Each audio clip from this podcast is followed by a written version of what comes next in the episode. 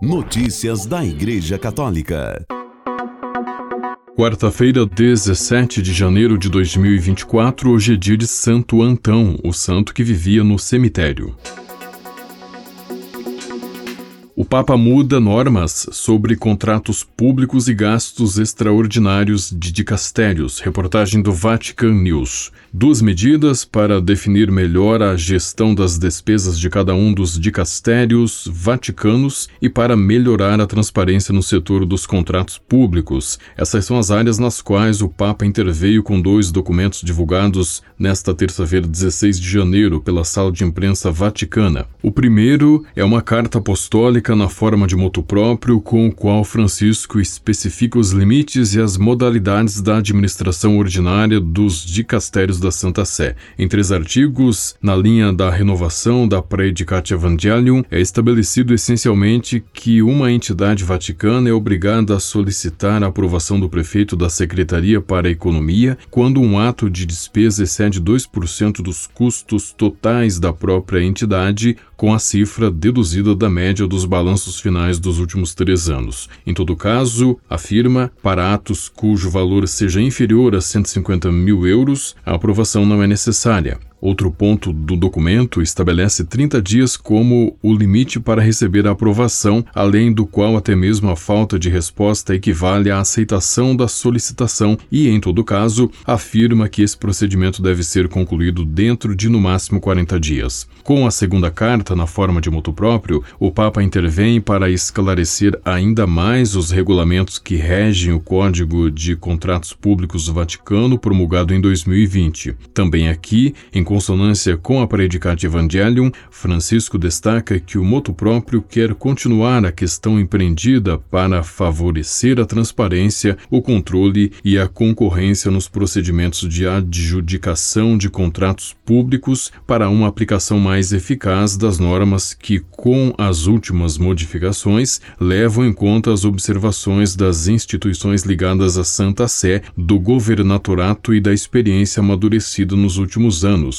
O primeiro artigo, no parágrafo 2, em particular, esclarece, redefinindo em 4 pontos com relação a 2020, os objetivos perseguidos pelo regulamento em conformidade, diz ele, com os princípios da doutrina social da Igreja, da Ordem Canônica da Santa Sé e do Estado da Cidade do Vaticano e da Carta Encíclica Laudato Si. Os 4 pontos se referem ao uso sustentável dos fundos internos, à transparência do procedimento de adjudicação, a igualdade de tratamento e não discriminação dos licitantes e a promoção da concorrência eficaz entre os licitantes, em particular por meio de medidas capazes de contrastar acordos ilícitos em matéria de concorrência e corrupção. Notícias da Igreja Católica. Vida a serviço do Evangelho e da Sé Apostólica. Papa recorda Cardeal Sebastiani, falecido ontem. Reportagem do Vatican News. Ao tomar conhecimento da morte do cardeal Sérgio Sebastiani na madrugada desta terça-feira, 16 de janeiro, após uma longa doença, o Santo Padre expressou suas condolências aos familiares do purpurado, bem como à arquidiocese de Fermo, na qual foi um sacerdote zeloso.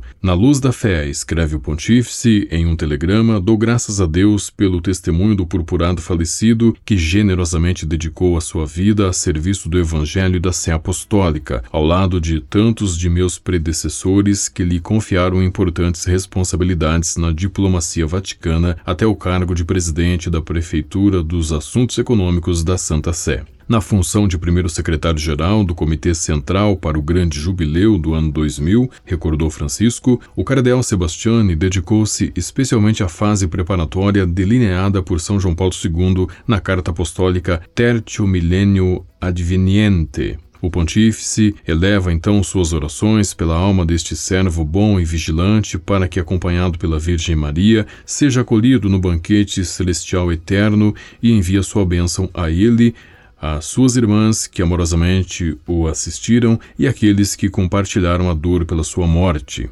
O cardeal faleceu na manhã desta terça-feira em Roma aos 92 anos. Criado cardeal por São João Paulo II em fevereiro de 2001, foi presidente da prefeitura por mais de 10 anos, depois de um longo serviço na diplomacia da Santa Sé, primeiro na América Latina e em Paris, depois como pronúncio apostólico em Madagascar e Maurício e, por fim, núncio na Turquia. De 94 a 97, foi secretário-geral do Comitê Central para o Grande Jubileu do ano 2000. Notícias da Igreja Católica. O Papa Francisco fará seu retiro espiritual pessoal para a quaresma de 2024 a partir de domingo à noite, 18 de fevereiro, até sexta-feira, 23 de fevereiro. Desde 2020, o Papa Francisco não faz o retiro com a Cúria Romana. Naquele ano foi por causa de um resfriado. Diante das restrições impostas por causa da Covid-19, o Papa fez seu retiro sozinho em 2021 e 2022 na Casa Santa Marta, onde mora. Em 2023,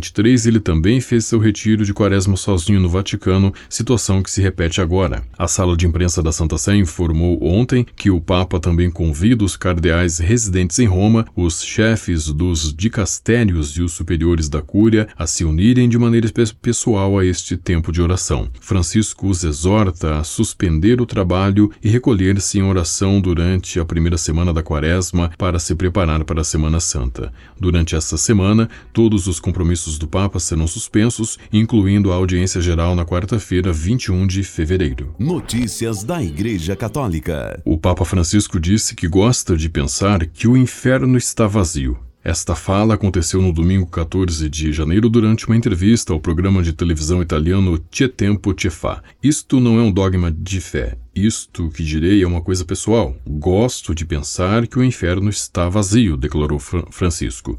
É um desejo que espero que se torne realidade, mas é um desejo, completou o Papa. Francisco comentava que em suas orações usa imagens do Evangelho, pensando em Deus como o Pai misericordioso que acolhe o filho pródigo que desperdiçou sua fortuna e andou por caminhos errados sem nem mesmo deixá-lo falar.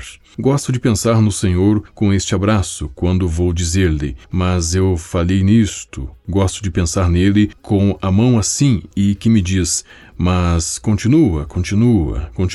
O Senhor que nos encoraja a ir em frente, que não se escandaliza com os nossos pecados, porque é Pai e acompanha-nos, prosseguiu Francisco.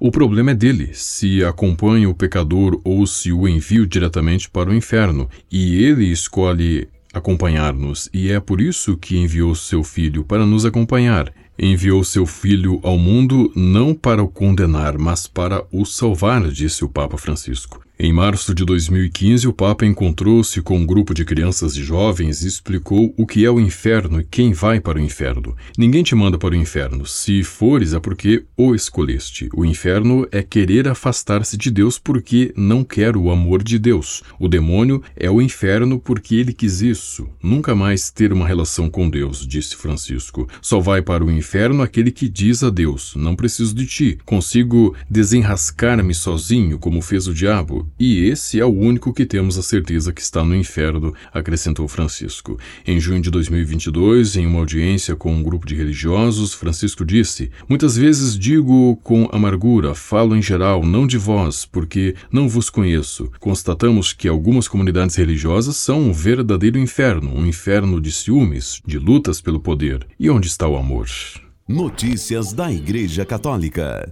A Libreria Editrice Vaticana, editora da Santa Sé, publicou A Lâmina e a Cruz, sobre católicos martirizados por se oporem ao nazismo, as vicissitudes e o martírio dos católicos que desafiaram Hitler em nome da consciência. Adolf Hitler foi o ditador que chefiou um governo racista na Alemanha de 1933 a 1945 e levou o mundo à Segunda Guerra Mundial, que causou mais de 50 milhões de mortes. O jornalista Francisco Comina, autor do livro, diz que são histórias para serem contadas aos jovens para que possam ser intérpretes de uma memória viva. Com a colaboração do Vatican News e da agência ICI, você ouviu o Boletim de Notícias Católicas que volta amanhã. Notícias da Igreja Católica.